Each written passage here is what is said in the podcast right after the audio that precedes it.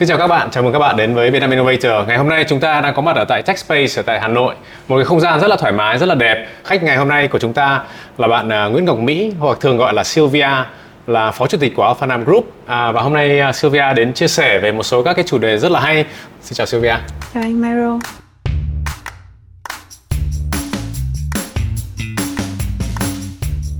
Trước hết thì um, thật ra là một số người cũng đã biết đến Sylvia ở một góc độ nào đó nhưng mà chắc là hôm nay cũng có một cơ hội để Sylvia trực tiếp uh, giới thiệu về mình và nói về những cái gì mình đã trải qua và hiện tại mình đang làm gì. À, hiện tại thì à, ở cương vị của Alpha Nam Group à, mình đang à, quản lý tất cả các mảng liên quan tới bất động sản, à, vận hành khách sạn và hiện tại thì ừ, trong thời gian gần đây mình có đảm nhiệm vị trí phó chủ tịch hội đồng quản trị được nhận trách nhiệm trực tiếp là sẽ quản lý mảng chiến lược nhân sự của tập đoàn còn lại thì mình nghĩ là à, đối với audience của Vietcetera thì mình đơn giản chỉ là một người à, trẻ đang làm rất là nhiều thứ thú vị và hy vọng ngày hôm nay có thể chia sẻ được với các bạn Sư có thể chia sẻ thêm một chút về cái uh, ngày xưa mình học ở đâu, lý do vì sao mình quay về Việt Nam thì đấy cũng là một cái chủ đề mà chúng ta cũng sẽ đi sâu hơn một chút là ừ. những cái lý do uh, gì mà khiến các bạn trẻ học ở nước ngoài hoặc làm ở nước ngoài nhưng bạn quay lại về Việt Nam. Mình đi Mỹ từ năm 14 tuổi, học cấp 3 và đại học ở Mỹ và học thạc sĩ ở Anh. À, mình về nước chính thức từ năm 2016 à, thời gian chính thức làm việc thì từ 2012 cái ngày đầu tiên nếu mà Sylvia nhớ lại cái ngày đầu tiên mà về Việt Nam ấy thì cái gì nó làm mình bất ngờ nhất? Mình nghĩ là cái làm mình bất ngờ nhất sẽ là những câu hỏi dạo này béo lên à hoặc gầy đi. À ừ. mình nghĩ là khi mà bạn sống ở Mỹ thì um, câu chuyện liên quan tới tuổi tác hoặc là câu chuyện liên quan tới ngoại hình là cái mọi người sẽ rất là ít khi hỏi. Hoặc ừ. là kể cả mình nghĩ là mấy năm đầu về nước thì một trong những giao cản mình cần phải vượt qua đó chính là cách xưng hô là ừ. vì ở một độ tuổi nào đấy thì mình xưng em và mình xưng với tất cả các anh chị em đồng nghiệp thậm chí là những người cấp dưới là uh, cô chú bác và uh, anh chị thì cái cách thức mình giao việc cách thức mình tương tác như ừ. thế nào để cho cả hai bên cùng cảm thấy thoải mái ừ. um, mình nghĩ là mất mấy năm để vượt qua được câu chuyện là xưng hô như thế nào là vì ở lứa tuổi như mình thì rất là hiếm khi các bạn xưng tôi mình cũng không phải là người thích xưng tôi chọn cái vai cái danh xưng đúng uh, cách xưng hô đúng để ở trong một cuộc họp mình có thể tự tin nói ra những điều mà um, mình muốn nói um, thì cũng mất một chút thời gian. À, Silva có cái um, những cái tips and hints như thế nào để các bạn có thể nhanh chóng hơn? Không mất vài năm nhưng mà có thể là ví dụ sau vài tháng mình có thể adapt được nhanh. Mình nghĩ là um, mỗi một bạn sẽ có cách thức tự gọi bản thân khác nhau. Ở trong Sài Gòn thì mình thấy tương đối là đơn giản. Các bạn uh, thông thường là xưng tên Ừ. nhưng mà ở Hà Nội thì câu chuyện tuổi tác nó nặng nề hơn một chút ừ, đi đâu câu hỏi đầu tiên mình sẽ hỏi mọi người là à, xin hỏi là bạn bao nhiêu tuổi để mình hoặc là sinh năm bao nhiêu để mình có thể xưng hô cho đúng ừ.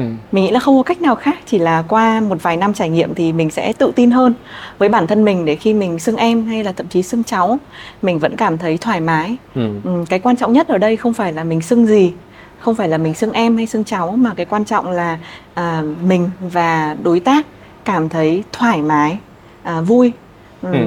trong cách xưng hô thế là được và mình nghĩ là với độ tuổi của mình thì mình luôn luôn tự điều chỉnh và luôn luôn tự thử các nhiều vai vai khác nhau ừ. nên là mình dùng thử danh xưng này à, cách xưng hô này mà không thấy phù hợp thì mình sẽ đổi thử sang cái khác có thể liên quan đến cái cách xưng hô và cái cách gọi là cái độ phức tạp của cách xưng hô của văn hóa Việt Nam mình ấy thì nó phức tạp hơn rất nhiều so với cả bên Anh hoặc là các nước khác là chỉ có you and me và tôi và bạn thì nó rất là đơn giản. Kể cả hơn cả Trung Quốc. Đấy thì đó là một cái rất là phức tạp. Nhưng mà tuy nhiên thì à, cái câu chuyện đây là cường rất là muốn hỏi thêm là à, Sylvia cũng là gọi là được gọi là thế hệ 2 và đang là một cái gọi là lãnh đạo kế nhiệm của những cái gì mà bố mẹ xây dựng lên. Rất là quan tâm và tò mò về cái việc là cái độ uh, tự tin của mình liên quan đến việc này là khi mà mình đã từ nước ngoài trở về và đã tham gia vào doanh nghiệp gia đình những cái khó khăn nào đối với cả Sylvia là đang cảm thấy là cái khó khăn nhất khi mà mới về và mới đảm nhận các vị trí đầu tiên?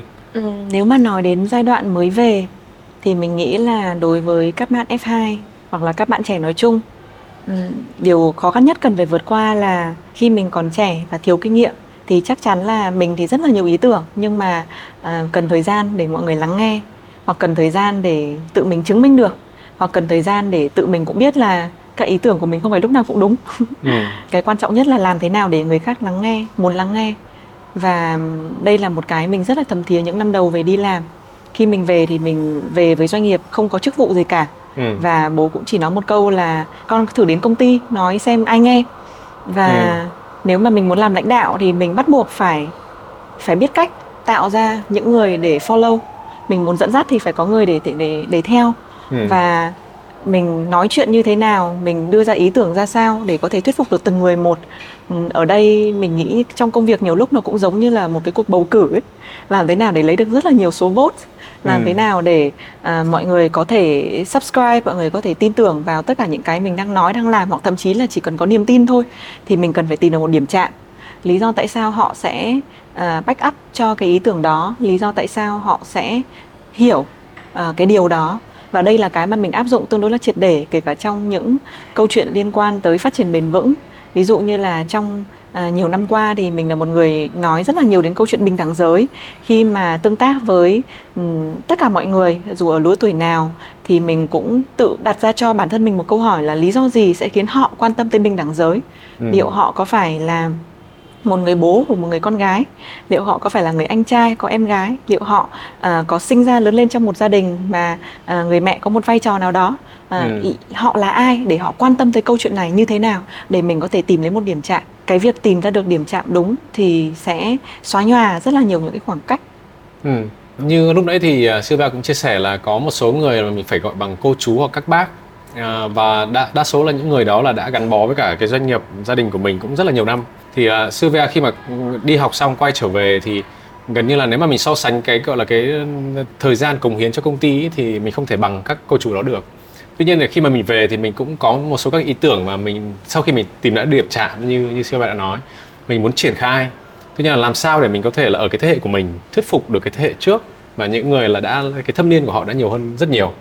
Làm sao thuyết phục được họ để làm một những cái ý tưởng mới và làm sao để có cái gọi là cái buy in hoặc là cái gọi là cái độ ờ, quyết tâm của phía của phía gọi là các cái đồng nghiệp của bố mẹ mình. Mình luôn luôn có một quan điểm rất là rõ ràng.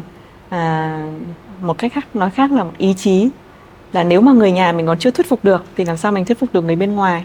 Ừ. và từ ý chí đó thì mình sẽ ừ, làm nhiều cách khác nhau và mình cũng tư duy nếu mà có thể họ chưa buy in thì lý do sẽ là gì? Họ hiểu thị trường hơn mình họ hiểu sản phẩm hơn mình và nếu họ có một điều gì đó còn lo lắng còn quan ngại thì mình có thể giải tỏa được những điều đó hay không? Ừ, ừ. và mình coi tất cả những cái ý kiến đó à, là một yếu tố để quản trị rủi ro. Và sau khi quản trị xong rủi ro rồi mình sẽ um, từ thuyết phục tới đưa ra những cái ý kiến. Và bên cạnh đó thì ai là người giữ vai thì người đó là người chịu trách nhiệm. Trong ừ. gia đình mình thì cả mình và anh trai mình thì đều à, giữ vai trò quan trọng trong công ty. Và mọi người cũng đưa ra những à, sự à, chia sẻ rất là rõ ràng là ở công ty nào ai đóng vai trò tổng giám đốc thì người đó chịu trách nhiệm hoàn toàn ừ. và không có chuyện là những người khác sẽ có thể uh, tham gia vào là vì mình chịu trách nhiệm trước pháp luật thế ừ, nên ừ.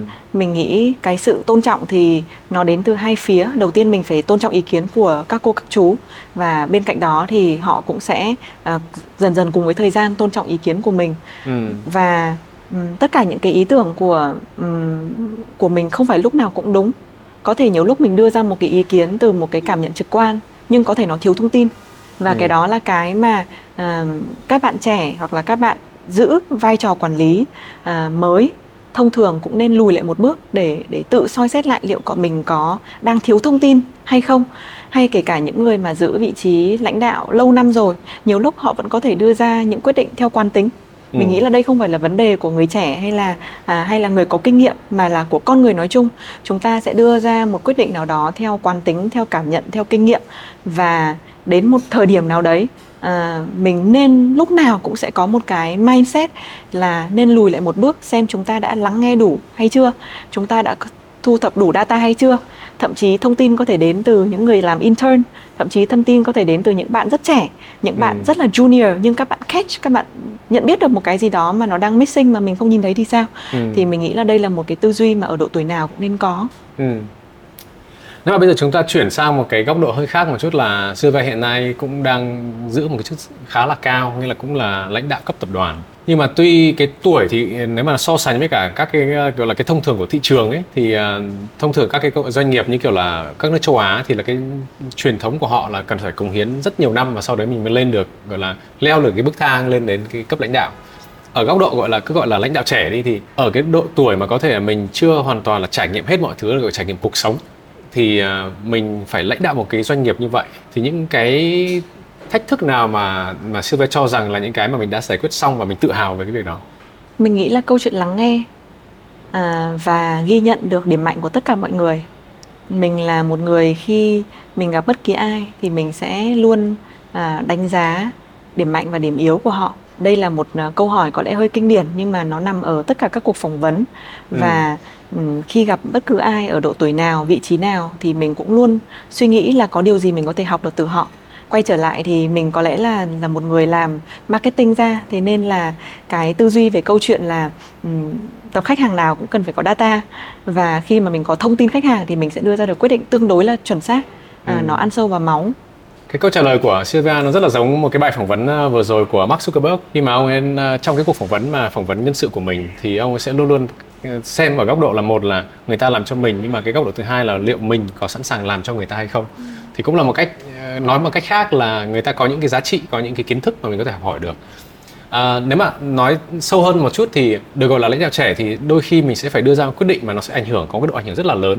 Và có thể nhớ lại hoặc chia sẻ một câu chuyện nào mà mình đưa ra một cái quyết định rất là khó khăn mà đồng thời cũng là rất chiến lược đối với cả doanh nghiệp mình mình nghĩ là ở vị trí của mình và trong nhiều năm à, giữ vai trò tổng đốc của nhiều công ty thì có lẽ cái câu chuyện đưa ra những quyết định khó, thách thức và chiến lược, đặc biệt là trong giai đoạn covid nó xảy ra tương đối là thường xuyên. Ừ. Ừ, mình chỉ đúc kết lại một số những cái cảm xúc ừ. là sau khi đưa ra những uh, quyết định như vậy, sau khi đối mặt với những trải nghiệm như vậy thì mình cảm thấy điều may mắn nhất đối với cá nhân mình là mình luôn có gia đình ở bên cạnh ừ. và mọi người luôn à, nhắc nhở một hai câu là làm sao mà khổ được bằng chiến tranh.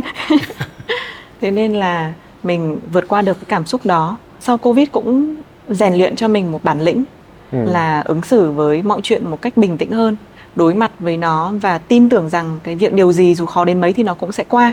Và quan trọng hơn hết là chúng ta phải nhớ giá trị cốt lõi là gì. Giá trị cốt lõi ở từng thời điểm nó sẽ khác nhau. Có những lúc là bảo toàn lực lượng bảo toàn sức khỏe bảo toàn nhân lực hoặc là tài sản ừ, thì mỗi một thời điểm sẽ cần có những quyết định khác nhau ừ. và ở vai trò hội đồng quản trị thì chúng ta cần phải đồng ý được uh, với hội đồng quản trị là cái gì sẽ là cái trọng tâm um, ở thời điểm đó cần phải bảo toàn để từ đó thì chúng ta đưa ra được quyết định cho chính xác. Ừ. Sư vừa nhắc đến cái thời gian Covid thì uh, thời gian covid là trước đây khoảng đâu đó khoảng 2 năm và hiện tại thì là đang mình đang chúng ta đang đối mặt với cả những cái tình trạng kinh tế toàn cầu nó đang bị suy thoái và thậm chí là một số các cái kinh tế nó đang gặp rất nhiều khó khăn. Các công ty công nghệ các công ty bất động sản các công ty uh, trong nhiều lĩnh vực khác nhau họ đang gặp rất nhiều khó khăn. Thì không biết là ở góc độ của Sylvia đã trải qua cả thời gian covid và th- trải qua thời gian hiện tại thì những cái gì là giá trị cốt lõi trong những cái lúc mà khủng hoảng như vậy? Mình nghĩ là sự đoàn kết. À, trong thời điểm nào đi chăng nữa thì chúng ta cũng cần có một tập thể mà khi phất cờ thì tất cả mọi người thì đều cùng hướng về một hướng. Ừ. à, và điều đó thì sẽ tạo ra sự thay đổi rất là nhanh chóng. À, trong covid thì chúng ta cũng cần có những cái ứng xử biến đổi rất là linh hoạt. À, đầu tiên là để bảo toàn à, tính mạng và sau đó thì là để có thể di chuyển nhanh kịp thời với à, những cái sự thay đổi của thị trường. Và ở thời điểm này thì mình nghĩ là khi mà thị trường cũng đang có những cái biến động và những cái bất ổn thì chắc chắn là cái việc đồng lòng để khi đưa ra được một định hướng thì tất cả mọi người cùng suy nghĩ cùng làm theo cùng có sự sáng tạo để tạo ra được những cách thức làm mà có thể là mình chưa nghĩ ra. À, ừ. và chúng ta sẽ tự thử bản tự thử bản thân và sau đó là lại tự thay đổi. Rất là quan trọng.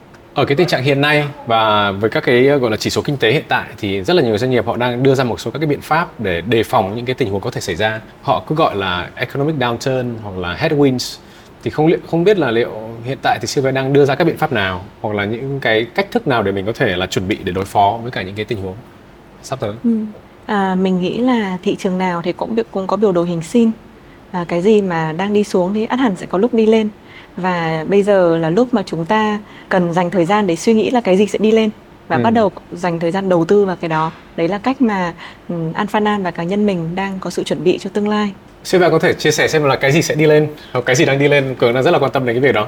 Trong một cái buổi phỏng vấn gần đây thì à, chủ tịch ừ, cũng có chia sẻ là Alpha Nam đang có sự chuẩn bị cho những dự án mà à, có thể không ra hàng ngay nhưng mà trong 3 đến 4 năm tới thì sẽ bắt đầu sẵn sàng.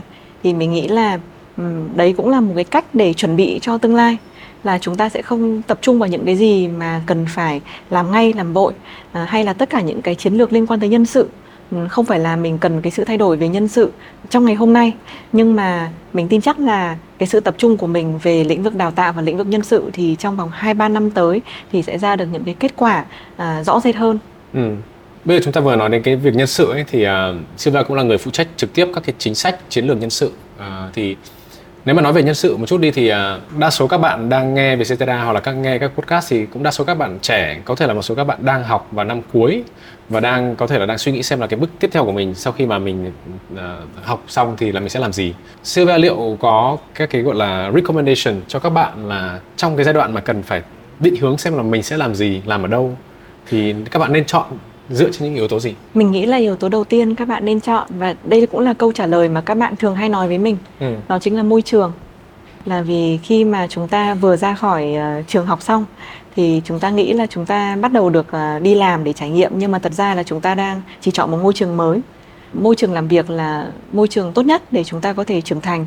Thì các bạn nên chọn là nơi nào sẽ là nơi dạy được cho mình những kỹ năng sống và kỹ năng về nghề nghiệp có tầm ảnh hưởng tốt để mình có thể trưởng thành thành một phiên bản tốt hơn và cái phiên bản đó thì nó có đang đi đúng lộ trình nó có đang align với cái con người trong sự nghiệp mà mình hình dung trong 5 đến 10 năm tới hay không ừ. Nếu mà giả sử lấy một cái ví dụ là một bạn vừa mới học xong đại học ở nước ngoài về và muốn gia nhập Alpha Nam thì thông thường thì lúc ấy các bạn sẽ phải có những yếu tố gì để Silva để ý đến?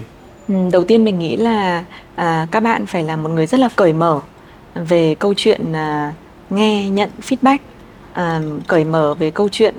Có thể ngày hôm nay em chưa biết em làm gì nhưng nếu mà chị đưa ra một cái gì đó em sẵn sàng thử. Ừ. không cố chấp không nói là ô em không thích cái này thì em không không muốn làm.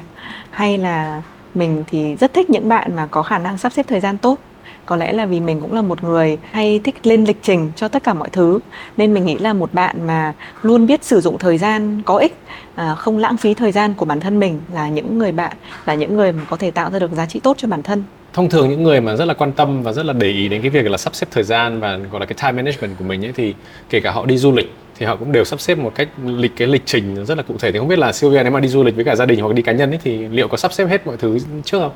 À, mình là một người thiên đình thế nên là lúc nào cũng cân bằng giữa cả hai. Tức là sẽ có những cái chuyến đi, đặc biệt là nếu mà chuyến đi sắp xếp cho cho bố mẹ, cho những người trong gia đình, thì mình sẽ sắp xếp không thiếu một cái gì. Còn nếu mà mình đi cá nhân thì thông thường là mình sẽ spontaneous hơn.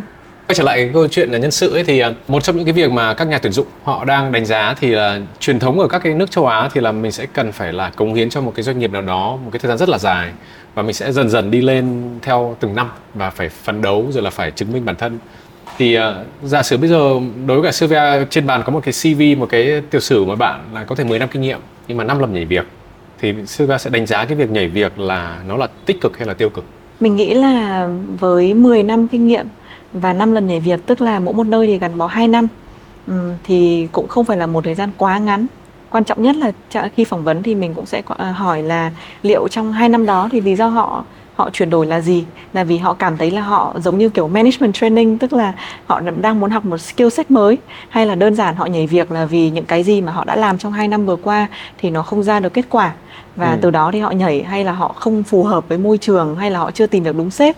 À, mình nghĩ là có rất là nhiều câu hỏi để để đưa ra để đánh giá. Có nhiều người thì trả lời với mình là um, sau nhiều năm đi làm thậm chí là mười mấy năm ừ. nhảy việc nhiều lần và chưa tìm được minh chủ nhưng ừ. mình nghĩ là con người ta thì chỉ nên đi tìm đến một thời điểm nào đó thì chúng ta cũng bắt đầu phải à, phải biết cân nhắc môi trường một cách à, chắc chắn hơn sâu sắc hơn trước khi mà mình chọn một công việc và khi mà đã chọn một công việc gì thì nên toàn tâm toàn ý với nó à, qua đến năm thứ ba thì bạn mới bắt đầu có một cái sự chủ động nhất định trong cái công việc của mình để bắt đầu đưa ra quyết định để bắt đầu trở thành một người team leader thì ừ. thì từ đó chúng ta sẽ đưa có những cái kết quả nó hơn nhiều so với việc là chúng ta nhảy việc có nghĩa là nếu mà hiểu đúng thì uh, ít nhất là khoảng 3 năm làm việc ở một nơi thì mới là đủ thời gian để mình có thể nói rằng là mình đã trải qua tất cả những cái thứ gì mà cái role đó nó đòi hỏi đó là cái mà trước đây mình cũng ít khi à, mình ít khi nghĩ đến con số 3 nhưng mà có lẽ là vì mình là người có background về về khách sạn thì trong khách sạn CV đa phần các à, các cán bộ quản lý và các vị trí thì đều là cứ 3 năm là họ đi một nơi. Ừ. Trước đây thì mình cũng cảm thấy là vì đấy văn hóa Á Đông cứ năm bảy năm thì mới là lâu ừ. nhưng mà mình cũng cảm thấy là sau rất là nhiều năm làm việc với nhiều nhân sự thì mình thấy là 3 năm cũng là một khoảng thời gian thích hợp để bạn nên thay đổi à, nên thay đổi trong chính tổ chức của mình hoặc là nên thay đổi ở một môi trường khác ừ, ừ.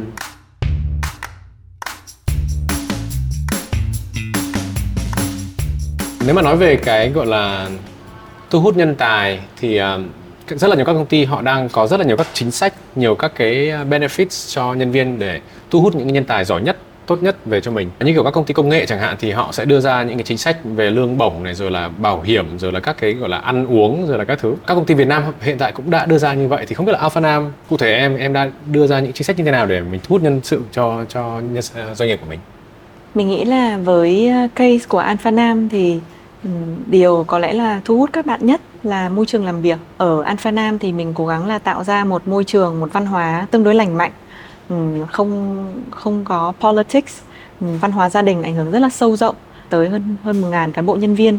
Và cái cách đối nhân xử thế cách ứng xử uh, nội bộ với nhau um, làm thế nào để văn minh và cùng thúc đẩy uh, mỗi một người đi lên.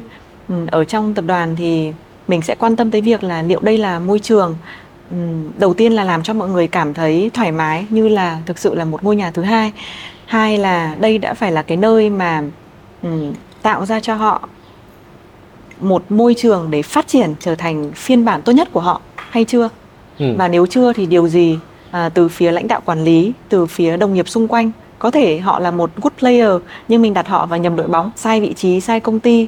Thậm chí là họ không nên làm ở Alpha 5 nữa thì mình cũng sẽ recommend là nên đi chỗ khác. Nếu mình ừ. cảm thấy là thực sự đây chưa phải là cái môi trường để tối ưu nhất khả năng của họ à, mình luôn luôn nghĩ là chúng ta chỉ có một lần để sống và chúng ta nên được đặt vào những vị trí và nên làm những công việc mà làm thế nào để chúng ta có thể tỏa sáng nhất ừ. theo cái khả năng của mình. Tất nhiên là mình sẽ cố gắng là tạo cái môi trường tốt nhất cho các bạn phát triển là có có thể là có những kỹ năng mà các bạn chưa hoàn toàn là đã nhận thức được và sẽ có tạo cái môi trường để họ có thể là tiếp cận dễ hơn với cả những cái skill set mà có thể là phát, phát triển được tốt hơn. Nếu mà là một cái môi trường lý tưởng thì sẽ phải là môi trường như thế nào để có thể tạo được cái cái những cái cơ hội như vậy. Ừ môi trường lý tưởng để tạo được cơ hội như vậy là một môi trường mà ít nhất là 70 đến 80% số thời gian của họ thì nên làm những cái gì đó mà họ thực sự giỏi thực sự tỏa sáng ở cái lĩnh vực đó và khoảng 20 đến 30% còn lại thì mình à, tạo cho họ điều kiện để thử thách những cái mới, những cái ừ. challenge để họ luôn luôn phải cũng vừa làm vừa học tự thay đổi bản thân tự vươn lên được một cái nấc cao mới để sau đó thì trong khoảng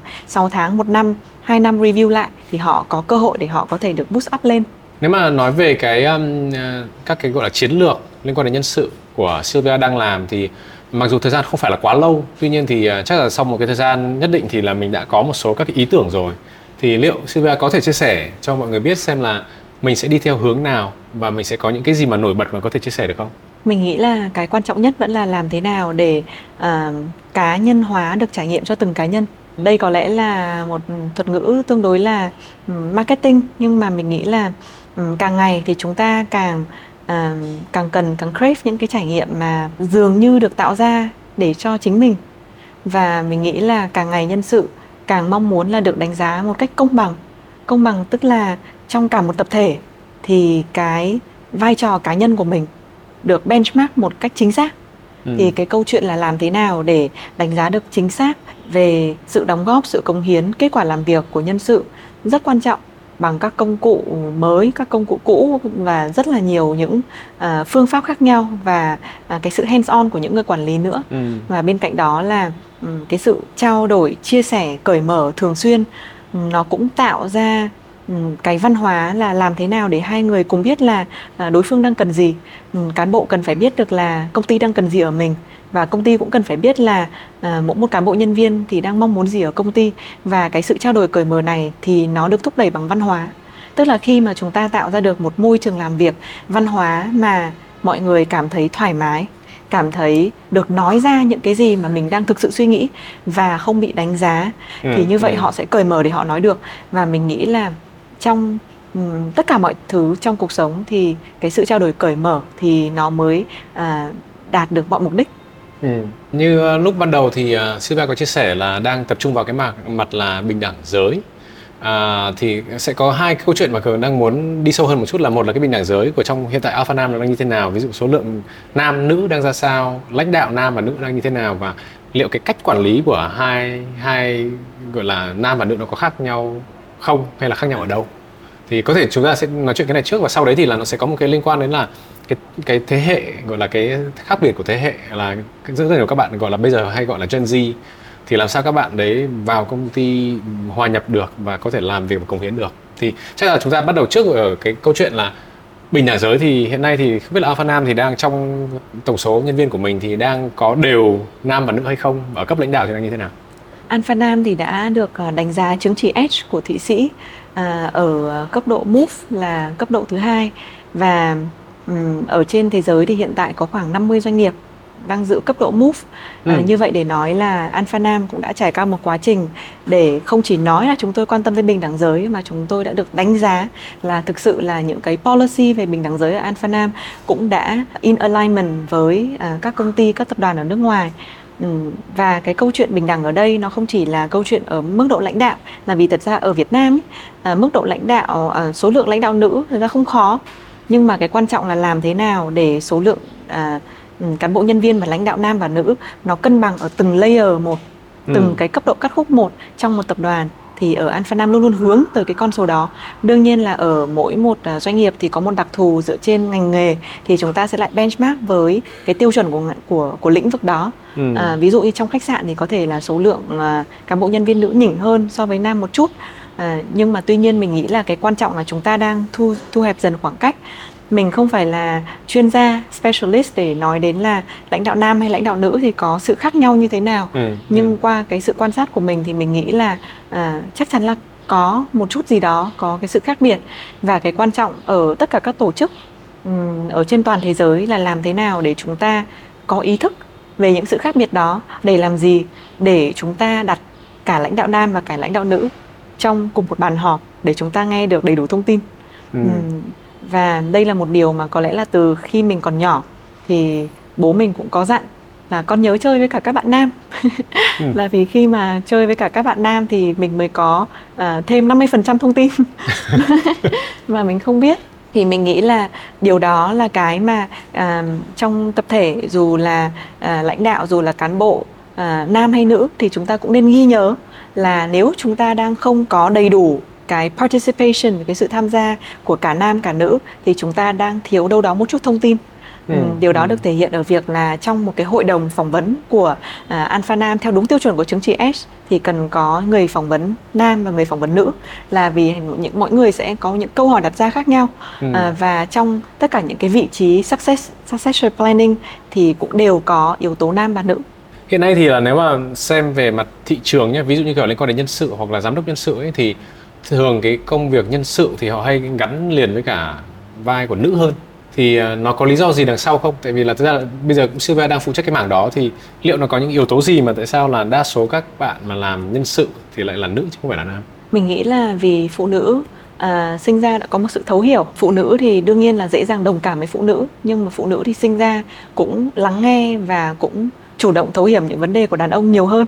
Tuy nhiên mình cũng không cổ suý hoàn toàn điều này và mình vẫn luôn nghĩ là à, đâu đó trong tổ chức mặc dù à, cán bộ quản lý nhân sự là nữ nhưng vẫn phải có một senior manager là nam để những người à, manager những người cán bộ ở bên dưới các bạn nam có những tâm sự đàn ông thì vẫn phải có thể có một người các bạn có thể tìm đến và chia sẻ được ừ. à, tóm lại là mình ủng hộ cho việc là ở vị trí nào thì cũng nên có một sự cân bằng các bạn nhân viên thì luôn luôn có thể có nhiều option để đến để chia sẻ ừ. À, trước đây cũng có gặp một cái trường hợp nói chuyện với cả một nhân sự. Họ cũng có một cái mà họ lựa chọn ở cái cấp gọi là people manager là người quản lý. Thì họ sẽ ưu tiên những người mà đã có gia đình đã có con. Thì lúc ấy hỏi vì sao? Tại vì lúc đấy thì Miro cũng chưa có chưa có gia đình và chưa có con thì ừ. à, cũng là bị điểm trừ trong cái mảng đó vì à, họ đã cho rằng là khi mà mình đã có con rồi ấy, và có gia đình thì mình sẽ biết chăm sóc cho những người khác. Còn nếu mà mình vẫn là chỉ là single hoặc cá nhân thì mình sẽ có một cái gì đó mà nó không biết thấu hiểu nhau thì theo đánh giá của Sylvia liệu cái đấy nó có liên quan gì không? Việc có con có gia đình nó có liên quan gì đến quản lý con người không? Mình nghĩ là ở một độ mỗi một độ tuổi thì sẽ có một điểm mạnh. À, những người có con có gia đình chắc chắn có điểm mạnh của họ. Khi họ nhìn đặc biệt là họ khi họ nhìn những đồng nghiệp mà cùng trang lứa họ sẽ thấu hiểu hơn về à, thời gian biểu. Họ thấu hiểu hơn tới những áp lực trong cuộc sống. À, họ thấu hiểu hơn tới à, rất là nhiều những cái tiểu tiết trong ngày mà có thể ảnh hưởng tới công việc của những đồng nghiệp xung quanh. Nhưng bên cạnh đó thì à, những người trẻ những bạn chưa có gia đình thì mình nghĩ là à, ngược lại họ có một thế mạnh là họ có thể dành toàn bộ năng lượng của mình để đi hỗ trợ người khác và họ không cần phải chia sẻ cái năng lượng đó cho gia đình riêng của họ. Và họ thực sự coi công việc là gia đình kể cả cá nhân mình cũng trải qua nhiều giai đoạn. Và và mình thấy um, trong một tổ chức nếu mà có được sự cân bằng của cả hai thì nó sẽ đầy đủ hơn rất nhiều. Lúc đấy thì bảo là nếu mà có nữ mà không có nam mình thiếu 50% nhưng mà bây giờ nếu mà nói về cái tuổi ấy, thì là cái góc độ của những người lớn tuổi và những người các bạn trẻ cứ gọi là Gen Z hiện tại đi thì hiện tại thì đang đa số các cái doanh nghiệp như các cái doanh nghiệp lớn hiện nay thì là khoảng 20 đến 30% nhân sự của họ đang là Gen Z thì quản lý một người Gen Z và cả quản lý các cái thế hệ trước thì nó cũng khá, có một điểm, có một số điểm nó khác nhau. Thì theo cái nhìn nhận của Sylvia hiện tại thì các bạn Gen Z có những cái thách thức gì và làm sao để mình thu hút được họ, làm sao mình có thể là đào tạo được họ và làm sao mình có thể giữ chân được họ với doanh nghiệp của mình? Qua những gì mình đọc về các bạn Gen Z thì mình cảm thấy là ừ, tất cả những cái gì mà các bạn đang yêu cầu ở một nơi làm việc à, bản chất là những cái nó rất là phù hợp xu thế mình nghĩ là càng ngày thì chúng ta sẽ càng hướng tới sự gọi là cá thể hóa trải nghiệm. Càng ngày chúng ta sẽ càng hướng tới uh, việc uh, work life balance gọi là cố gắng striving towards that. Càng ngày chúng ta sẽ càng mong muốn là một tổ chức là cái nơi mà biết lắng nghe nhiều hơn chứ ừ. không chỉ là yêu cầu là mình vào và mình bị gọi là thuần hóa uh, theo số đông. Mình nghĩ là tất cả những gì mà các bạn uh, yêu cầu thật ra nó không có gì là sai cả. Và đó cũng là những tiêu chuẩn của thời đại mà mỗi một tổ chức nên hướng tới. Ừ. nhiều các bạn Gen Z thì uh, kinh nghiệm của Miro thì một số lần phỏng vấn các bạn ấy thì uh, họ đã dành thời gian rất dài cống hiến hoặc là gọi là hy sinh rất nhiều để họ lấy được một cái bằng ở nước ngoài về. Nhưng mà sau khi mà về Việt Nam thì các bạn mới ra trường. Ở cái môi trường Việt Nam thì ví dụ như các bạn mới ra trường graduate thì là lương đâu đó khoảng 10 15 triệu thậm chí còn thấp hơn. Khi mà đặt lên bàn và để so sánh cái thời gian mình đã dành cho việc học tập thời gian cái, những cái số tiền mà mình cần phải bỏ ra để mình có những cái có thời gian sống ở nước ngoài như vậy thì nó đang không cân bằng lắm. Thì không biết là um, Silva recommend như thế nào để mọi người có thể là thay đổi một cái gọi là cái perception? Ừ. hai là liệu chúng ta cần phải làm gì với cái chính sách của các công ty hay không? Đầu tiên nói đến um, câu chuyện cuộc sống thì các bạn cũng nên nhìn nhận là à, cuộc sống thì có những cái được gọi là give and take ngắn hạn và dài hạn Ừ, trong ngắn hạn thì bản chất là trong thời gian mà các bạn được sống ở nước ngoài, các bạn được học hỏi ở một môi trường tiên tiến, các bạn có uh, nơi sống, làm việc, trải nghiệm um, và kể cả môi trường bạn bè um, khác biệt, đấy đã là một trải nghiệm rất tốt rồi. Và đó đã là cái payback cho cái việc các bạn đầu tư thời gian tiền bạc để đi học nước ngoài rồi. Uh, uh-huh. và nhìn câu chuyện dài hơi hơn thì nó là một cái giá trị sống lâu dài của mình. Đấy là một khoảng thời gian rất là đẹp trong cuộc sống mà chúng ta không thể lấy lại được. À, ừ. và các bạn xung quanh thì không có may mắn có trải nghiệm như vậy. Thế nên là chúng ta đấy nhìn về góc độ cuộc sống thì mình nghĩ là không nên đặt quá nặng việc là tôi đầu tư cái này vào nhưng mà sao chưa thấy nó payback? Ừ, là vì ừ. có lẽ tư tưởng của cá nhân mình thôi. Mình nghĩ là trong cuộc sống nếu mà chúng ta cứ luôn luôn đòi hỏi là nếu mà tôi invest từng này và tôi cần rút ra từng đó thì có lẽ là sẽ rất là khó để chúng ta cân bằng được câu chuyện à, ngắn hạn và dài hạn trong cuộc sống. Khi mà bước chân vào một tổ chức thì mình lúc nào cũng tâm đắc với một cái câu của thầy thích nhất hạnh, đó là muốn yêu thì phải hiểu và trước khi mà chúng ta nói đến một môi trường à, công ty chúng ta yêu nó như thế nào, chúng ta gắn bó với nó ra sao thì à, chúng ta cần phải hiểu cái điều này nó được thể hiện ở cả hai phía. À, công ty cũng cần phải hiểu tư tưởng tâm tư của các bạn mới ra trường đặc biệt là các bạn ở nước ngoài về. Và ngược lại các bạn ở nước ngoài về thì cũng à, đâu đó phải hiểu những cái khó khăn thách thức những cái challenge cái môi trường xung quanh mà nó ảnh hưởng cái quyết định của công ty. Ừ. ừ ở đây không có yếu tố cá nhân không phải là công ty không đánh giá là các bạn giỏi hay yếu mà là do môi trường uh, điều kiện bench lương và rất là nhiều những cái yếu tố khác nó đưa ra cái quyết định là cái vị trí mà chúng tôi đang tìm thì chúng tôi sẽ có từng này benefit đi kèm mà thôi ừ. ở thời điểm này à, và bên cạnh đó thì khi các bạn à, vươn tới một cái vị trí như thế này um, 10 20 năm nữa hoặc là ngắn hơn 5 năm nữa à, nếu các bạn bất tốc ra được thì chắc chắn là à, sẽ có một benefit package tốt hơn ừ. và cái benefit package đó thì theo như mình đánh giá thì nó cũng tương đối rõ ràng ở các công ty à, chỉ có là các bạn có cảm thấy là nó ở một mức độ các bạn có thể chấp nhận được à, phù hợp hay không.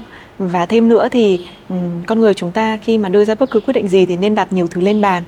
Ừ, nếu mà ở nước ngoài thì các bạn có thể có một mức lương cao hơn nhưng các bạn sống xa nhà các bạn phải chủ động về rất nhiều thứ các bạn không có môi trường bạn bè các bạn không được ăn đồ Việt Nam các bạn không được ờ, công hiến đóng góp cho xã hội Việt Nam cho cộng đồng Việt Nam các bạn không được tạo ra một cái sản phẩm mà có impact với người dân Việt Nam thì khi các bạn về nước thì các bạn uh, có được rất là nhiều những cái đó thì có thể đâu đó thu nhập nó là một yếu tố có thể bị ảnh hưởng nhưng chúng ta hãy tìm niềm vui và tìm được cái giá trị bản thân từ những cái yếu tố khác mà chúng ta đang làm được. Ừ.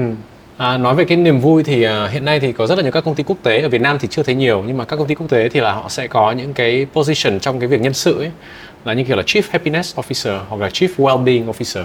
Cái góc độ của Sylvia đang đánh giá như thế nào liệu các công ty Việt Nam mình nên đi theo hướng đó hay là mình cần cái vị trí kiểu như thế hay không? Theo như cá nhân mình thấy thì à, có lẽ là ở thời điểm này thì mình à, chưa thấy cái nhu cầu phải có một vị trí như vậy vì có thể góc nhìn của quản trị nhân sự theo truyền thống Á Đông thì cái công tác văn hóa và cái sự nhân văn thì nó ăn sâu rộng vào tất cả những hoạt động khác nhau của doanh nghiệp nên mình không tách ra một vị trí chỉ để thích care cái việc là nhân sự có happy hay không. Ừ. mà trong tất cả những gì mình làm mình phải uh, mình phải duy tâm là đó là cái mà mình đang hướng tới. Rồi thì mình nghĩ là từng cái quyết định đưa ra và từng hoạt động của công ty thì sẽ đạt được cái mục tiêu cuối cùng. Nếu mà chúng ta quay trở lại cái việc gọi là lãnh đạo thì nếu mà Sylvia được tự đánh giá mình là người lãnh đạo như thế nào? Mình nghĩ là mình là một người lãnh đạo tương đối là cởi mở và quyết đoán. Nghe thì có vẻ là uh, hơi trái chiều nhau một chút. Nhưng mà mình là người rất lắng nghe. Nhưng sau khi lắng nghe xong thì mình đưa ra quyết định uh, khá nhanh và mong muốn là mọi người sẽ tôn trọng quyết định của mình. Ừ. để chúng ta còn có năng lượng và thời gian đi làm việc khác. À, có rất là nhiều lãnh đạo thì thường hay um, dẫn dắt các cái uh, nhân viên đồng nghiệp của mình theo một hướng như kiểu là mình clone cái cá nhân mình. Thì không biết là Sylvia đang cũng đang đi theo hướng đó hay là đang đi theo hướng khác? Có nhiều người là để hiểu rõ hơn một chút là sẽ là mình sẽ tạo một cái phiên bản của mình với cái nhân viên của mình. Hai là mình sẽ tạo các cái môi trường để các bạn sẽ khác mình. Mình luôn có một niềm tin là uh, mỗi một người là một phiên bản duy nhất. Um, cá nhân mình mình cũng nghĩ là rất là khó để gọi là clone một người y hệt như mình. Thì lý do tại sao mà mình có thể yêu cầu tất cả các bạn nhân viên giống mình được? À, và ngược lại là mình phải cảm thấy là vì mình là phiên bản duy nhất thì họ cũng là phiên bản duy nhất và mình cảm thấy yêu họ vì họ là phiên bản duy nhất. Thế ừ. nên là mình sẽ luôn à, tìm ra những cái tốt nhất ở phiên bản của họ. À, nếu mình có đưa ra feedback gì thì mình cũng sẽ giải thích là cái feedback đó thì sẽ giúp họ tạo ra và trở thành phiên bản tốt nhất của họ như thế nào. Chứ mình không bao giờ kỳ vọng nhân viên phải giống mình. Ừ gọi là ở Việt Nam hoặc là ở các chỗ khác thì mình hay có là cánh tay phải cánh tay trái. Thì ví dụ cánh tay phải của Sylvia thì bắt buộc phải có điều gì có yếu tố gì mà là phải bắt buộc? Mình thì à, dạo gần đây thì mình ít khi nghĩ tới câu chuyện cánh tay phải cánh tay trái. Mà thời gian gần đây thì mình được à, giới thiệu một cái concept mới là ngũ hổ. Làm thế nào xung quanh bản thân mình có khoảng ít nhất là 5 người ừ. để backup được à, nhiều um, lĩnh vực và à, phụ trách nhiều chuyên môn khác nhau. Chi tiết liên quan đến năm năm người này thì hiện nay Silva đã có năm người đó chưa và những người này đang phụ trách cái mảng gì? Mình nghĩ là mình vẫn đang xây dựng, à, vẫn đang xây dựng nhưng cái quan trọng nhất là mình có ý thức là mình có nhiều hơn hai người. Ừ. À, để để hỗ trợ là vì con người dù là cánh tay phải cánh tay trái thì cũng có lúc mệt cũng có lúc cuộc sống phải thay đổi và như vậy lúc lúc nào cũng cần phải có một cái backup cho việc là à, nếu có sự thay đổi thì những ai xung quanh sẽ có thể uh, trở thành một cái support team tốt được cho ừ. những con người như vậy. Nếu mà đó là điều bắt buộc thì cái điều gì là tuyệt đối không thể chấp nhận được? Mình nghĩ là sự trung thực. Sự trung thực là cái mà chúng ta không nên đàm phán, không nên thỏa hiệp là bởi vì có lẽ nó đến từ văn hóa của lãnh đạo. Mình uh, là một người tương đối cởi mở, tương đối chân thành thì mình cũng sẽ mong muốn và hy vọng là những người xung quanh mình cũng cởi mở và chân thành như vậy à, quay trở lại câu chuyện à, cánh tay phải cánh tay trái thì mình nghĩ nếu mà phải chọn đâu là cánh tay phải cánh tay trái trong bất cứ một tập thể nào thì có lẽ chắc chắn là tài chính và nhân sự và đấy là hai công cụ bắt buộc phải sử dụng để quản trị doanh nghiệp. Bây giờ mình chúng ta đang nói đến cái hiện tại ấy, thì à, nếu mà nói một chút về tương lai thì à, cũng rất là tò mò tại vì Miro cũng hay nói chuyện với cả rất là nhiều người khác nhau thì hiện tại thì ai cũng sẽ nói đến những cái thứ nó rất là tiêu cực những cái gọi là kinh tế đang suy thoái rồi là tình trạng à, thị trường lao động là thế này thế nọ thế nhưng mà cứ rất là quan tâm là ở mỗi một cái người lãnh đạo sẽ luôn luôn có những cái điểm sáng. Thì theo Sylvia thì những cái điểm sáng trong tương lai nó sẽ nằm ở đâu hoặc là cái gì sẽ là điểm sáng? Mình nghĩ là điểm sáng so với thời điểm bây giờ có lẽ là the best is yet to come. Um, chúng ta có một cái tương lai mà chúng ta uh, có quá nhiều cơ hội để vẽ ra nó. Và ở Việt Nam đang follow một trật tự mới.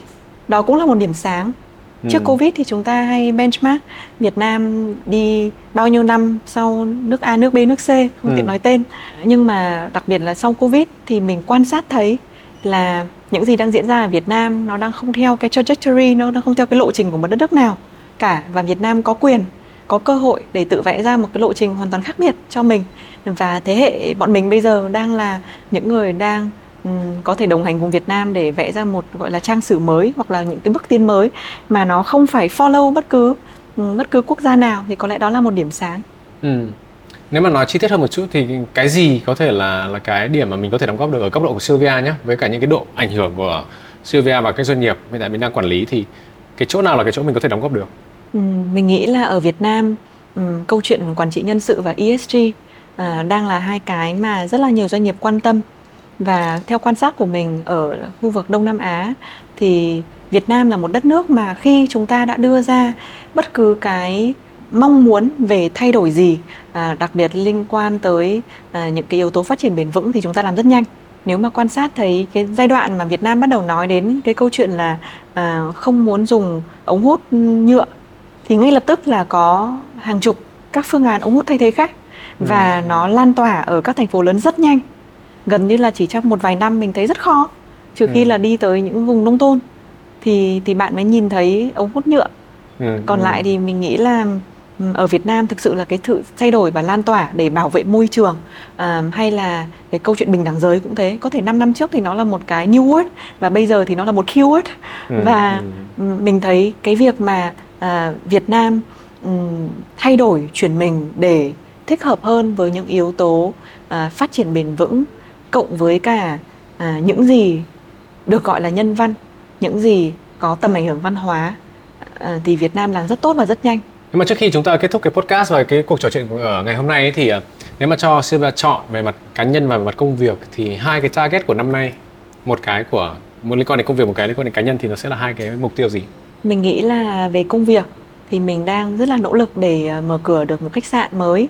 Mà đây là một công trình mà mình làm việc từ đầu đúng nghĩa là uh, baby uh, đây sẽ là mục tiêu focus của mình trong năm nay. Uh, và về yếu tố cá nhân thì uh, mình có cảm giác không biết là uh, các bạn ở độ tuổi mình thì um, có đang trải qua một cái trải nghiệm như thế này không? Nhưng mình đang quan sát thấy là sau covid một hai năm thì mình cũng đang tự thay đổi rất nhiều. Uh, trở thành một con người có thể là à, quan sát cuộc sống một cách ờ, chậm rãi hơn và cân nhắc tới nhiều yếu tố à, trong cuộc sống hơn là chỉ sự nghiệp và cá nhân mình thì ừ. mình cũng đang tự quan sát cái sự thay đổi của bản thân để đưa ra được những mục tiêu mới trong thời gian tới thì ừ. đó hy vọng sẽ là à, một cái gì đó có thể chia sẻ có thể là không phải trong Việt Nam Innovators nhưng mà Have a Sip thì sao Rất là cảm ơn Sylvia đã dành thời gian và đã sắp xếp được một cái lịch để đến đây uh, trò chuyện với cả Vietnam Innovator và đồng thời cũng là rất là quan tâm và rất là rất là muốn sẽ kết chấp với Sylvia trong thời gian có thể là năm sau đầu năm sau để liệu những cái mục tiêu của mình có thành sự thật hay không và rất là tò mò những cái mục tiêu cá nhân nó sẽ là cái gì. Ừ. Cảm ơn Sylvia. Cảm ơn anh. Hãy xem bản ghi hình, podcast trên YouTube và Facebook của Vietcetera. Đừng quên theo dõi các kênh của Vietcetera để không bỏ lỡ những buổi podcast thú vị với những nhà đổi mới.